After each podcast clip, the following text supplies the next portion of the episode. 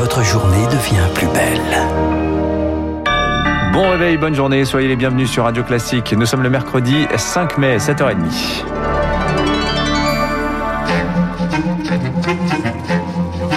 7h30, 9h, la matinale de Radio Classique avec Guillaume Durand.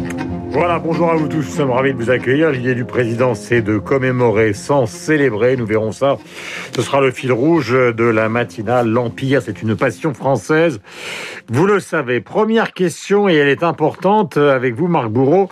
La France est en train de décrocher lentement dans sa campagne vaccinale, notamment par rapport à nos voisins allemands? Eh oui, 16 millions de primo-injections, Guillaume. 5 millions de doses supplémentaires attendues cette semaine. Pour autant, les interrogations persistent sur la cadence des vaccinations. À l'heure du déconfinement progressif. Le constat est sans appel. Depuis un mois, la France n'est plus dans le trio de tête européen. 400 000 injections quotidiennes contre 1 million chez nos voisins allemands.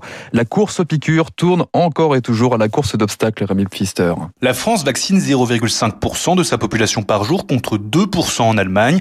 Un chiffre qui stagne depuis une semaine alors qu'il n'y a plus de pénurie de doses. Le problème vient de l'organisation, selon l'économiste de la santé Frédéric Bizarre. L'État central décide de tout et ne s'adapte pas. C'est rigide c'est peu réactif. Euh, on a ultra complexifié inutilement alors qu'il faut au contraire ultra simplifier pour qu'il y ait une demande très soutenue, que les gens se posent pas de questions euh, s'ils peuvent aller ou pas se faire vacciner. Hein, par exemple, AstraZeneca en Allemagne, euh, les médecins ils, choisissent leurs patients. S'ils veulent vacciner un patient de 30 ans, ils vaccinent un patient de 30 ans. Tout miser sur les centres de vaccination, c'est aussi ce qui bloque l'accélération. De nombreux créneaux restent vacants. Les cabinets de ville doivent désormais devenir les piliers de la campagne, selon le docteur Jérôme Marty. Nous, on n'a pas de potentiel d'accélération. Les cabinets médicaux ne sont fournis qu'en AstraZeneca et euh, maintenant en Janssen, mais avec un flacon par médecin et par semaine à peine, et une population dont on sait qu'elle n'a pas une grande appétence pour ce vaccin-là. Donc, en fait, on ne sert pas à grand-chose dans la vaccination. Les médecins demandent l'ouverture de la vaccination à toute la population avant le 15 juin. Ils réclament, comme en Allemagne, l'accès à l'ensemble des quatre vaccins sur le marché. Et justement, les généralistes et les pharmaciens devraient bénéficier de, de doses Moderna, plus de 100 000 attendues au mois de juin. Quoi qu'il en soit, le discours est optimiste à Bruxelles. Un quart des Européens a reçu au moins une injection. Il y aura suffisamment de vaccins pour 70% euh, des adultes d'ici l'été, prévint la présidente de la Commission. Enfin, l'Inde essaie plus de 200 000 morts enclenche ce matin un plan XXL pour faire face à une seconde vague meurtrière. 6 milliards 700 millions d'euros pour euh, les vaccins et le secteur de la santé saturé par les malades. Pendant ce temps en France, les voyants, malgré ce retard dans le domaine de la vaccination, repasse très lentement ouvert. Et tous les départements français sont désormais sous la barre symbolique des 400 malades pour 100 000 habitants, taux d'incidence maximale fixé par l'exécutif pour ouvrir les terrasses, les commerces, les musées à compter du 19 mai prochain. La pression reste forte cependant sur les hôpitaux, un peu plus de 5500 personnes actuellement en réanimation. des voyants qui euh, s'éclaircissent également pour l'emploi, 2 700 000 projets d'embauche cette année, d'après le baromètre Pôle emploi, des recrutements massifs prévus dans la construction, l'agriculture ou encore la santé. L'UNEDIC, de son côté, gratine la réforme de l'assurance chômage. Et de quoi donner du grain à moudre aux syndicats farouchement opposés au texte. Attention aux effets pervers, prévient l'UNEDIC dans une étude commandée par la CGT. Le nouveau mode de calcul des allocations qui entre en vigueur le 1er juillet pourrait créer des inégalités de traitement entre bénéficiaires, notamment pour les demandeurs d'emploi qui reprennent une activité à cheval sur deux mois. Émilie Vallès. L'étude montre qu'à emploi égal et salaire égal, deux chômeurs ne toucheront pas la même allocation en fonction du moment où ils reprennent une activité. Ainsi, si un demandeur d'emploi travaille 31 jours à cheval sur avril et mai, eh bien, il sera nettement moins bien indemnisé qu'un autre demandeur d'emploi qui aura travaillé pourtant le même nombre de jours, mais en continu et uniquement sur le mois de mai. Autre effet indésirable, cette fois sur les jeunes qui entrent sur le marché du travail. L'UNEDIC explique que le moindre petit contrat effectué par un jeune pendant ses études, une journée d'inventaire par exemple dans un supermarché, eh bien ce contrat peut le pénaliser car si le jeune se retrouve au chômage après un premier CDD, ce petit boulot ponctuel même de quelques heures va réduire le montant de son indemnisation chômage jusqu'à 30%. Le ministère du Travail rappelle de son côté que ce jeune touchera certes moins mais sera plus longtemps indemnisé. Pas de quoi convaincre les syndicats qui ont déjà prévu de déposer déposé un recours devant le Conseil d'État. Émilie Vallès, l'interminable feuilleton muselier a-t-il trouvé son issue? Le parti Les Républicains soutient finalement le président de la région PACA après le psychodrame de son alliance avec la liste En Marche. Terminé les menaces d'exclusion, finalement aucun ténor du parti présidentiel ne sera accepté sur la liste.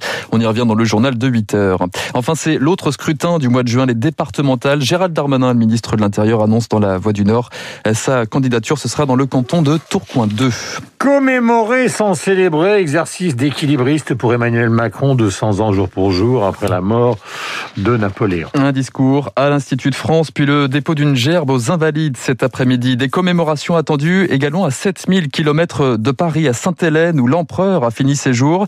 Cérémonie en visio, en attendant les touristes. L'autre héritage de Napoléon sur l'île volcanique, à tel point qu'un fan de Napoléon a créé son propre opérateur de voyage. Ça s'appelle Sainte-Hélène Voyage. Pascal Espère accueillir les premiers visiteurs en octobre prochain. Je pense qu'il va y avoir un engouement. Tous les lieux où Napoléon est passé sont encore intacts, conservés. Il y a les Briards, qui est un petit pavillon où Napoléon a été quelques semaines à son arrivée euh, à Sainte-Hélène, la maison de Longwood où il est resté pratiquement euh, six ans jusqu'à jusqu'à sa mort.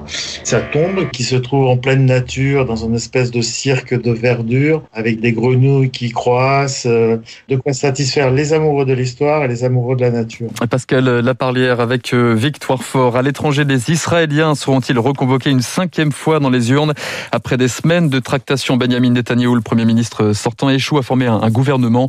Le président doit désigner une nouvelle personnalité. Les yeux sont maintenant arrivés sur le rival de Netanyahou, le centriste Yair Lapide.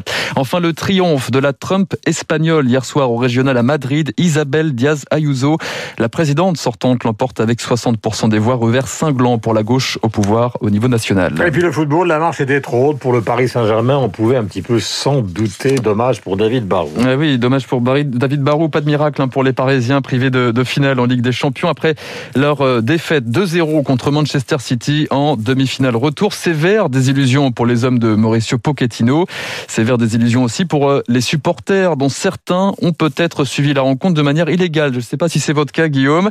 Pour contourner les chaînes payantes, les mordus de sport sont nombreux à se rendre euh, sur les sites de streaming totalement gratuits. Près de 3 millions et demi de pirates en France, selon Adopi. Ça représente 500 millions de pertes annuelles pour les diffuseurs, si bien que le Parlement tape du poing sur la table. Une proposition de loi est à l'étude, Eric Kioch. Pas d'abonnement, une qualité d'image médiocre, mais en quelques clics, vous accédez au match que vous souhaitez voir en échange de 2 trois pubs.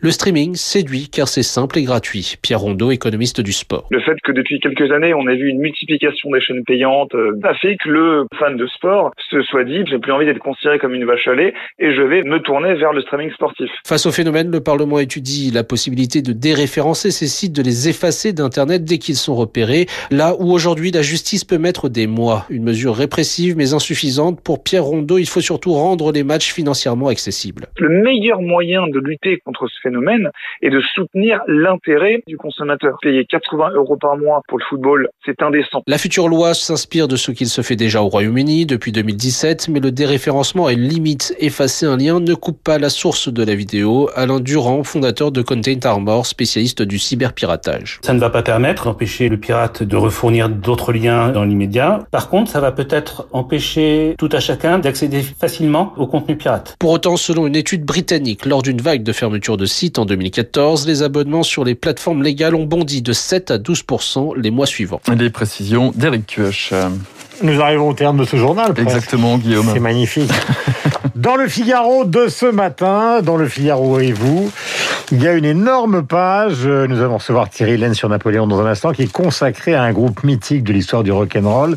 Il s'appelle Crosby, Still, Nash Young, groupe américain, avec euh, évidemment le Canadien, donc euh, qui est au cœur de, de ce groupe, qui s'appelle Neil Young. Tous des guitaristes exceptionnels, et ils ont enregistré donc euh, en 1971 un album célébrissime vendu dans le monde entier qui s'appelle Déjà vu. Il faut savoir, vous qui connaissez l'histoire du rock, euh, ainsi que Bertrand Dermoncourt, notre bien-aimé directeur de la musique, que c'est le seul grand groupe dont tous les membres soient encore vivants. Et le moins qu'on puisse dire, c'est qu'il n'est pas simplement sucé de l'eau et qu'ils ont beaucoup eu recours à différentes pharmacies. Voici leur titre le plus célèbre, Woodstock.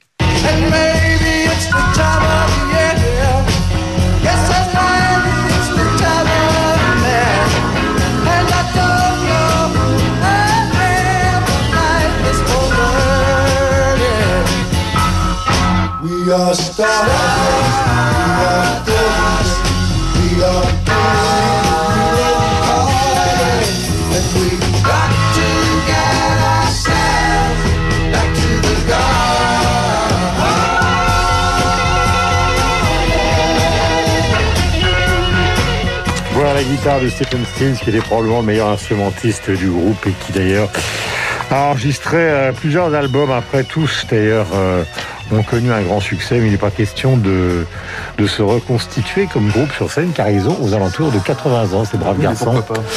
7h39, nous avons rendez-vous avec euh, le Napoléonien de choc.